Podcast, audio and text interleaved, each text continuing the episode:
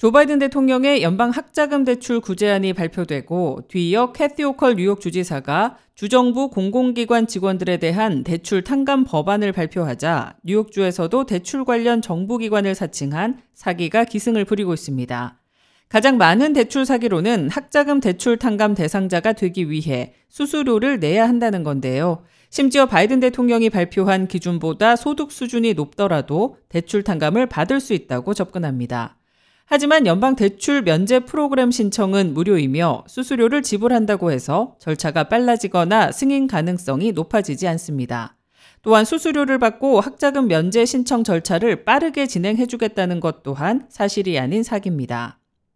인터넷 보안 전문가 아담 레비는 사기꾼은 언제나 듣기에 매력적인 내용으로 접근한다며 IRS가 개인에게 전화로 접촉하지 않는 것처럼 연방정부는 학자금 대출을 위해 절대 전화를 거는 일은 없다고 말했습니다.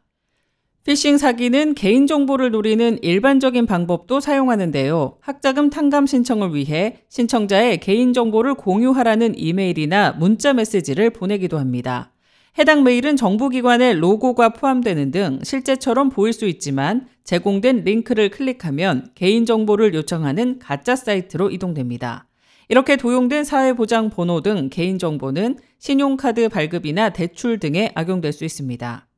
학자금 대출 탕감 신청은 10월 초 시작될 예정으로 조기 신청 절차는 따로 없으며 교육부는 해당 프로그램 관련 어떠한 전화나 문자도 보내지 않습니다. 만약 해당 기관에서 이메일을 통해 공지를 보낸다면 발신인은 no reply at studentaid.gov에서만 보내지며 회신을 할 필요가 없습니다.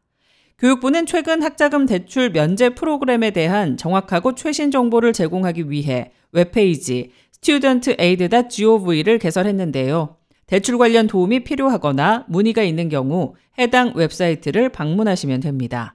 K-Radio 손윤정입니다.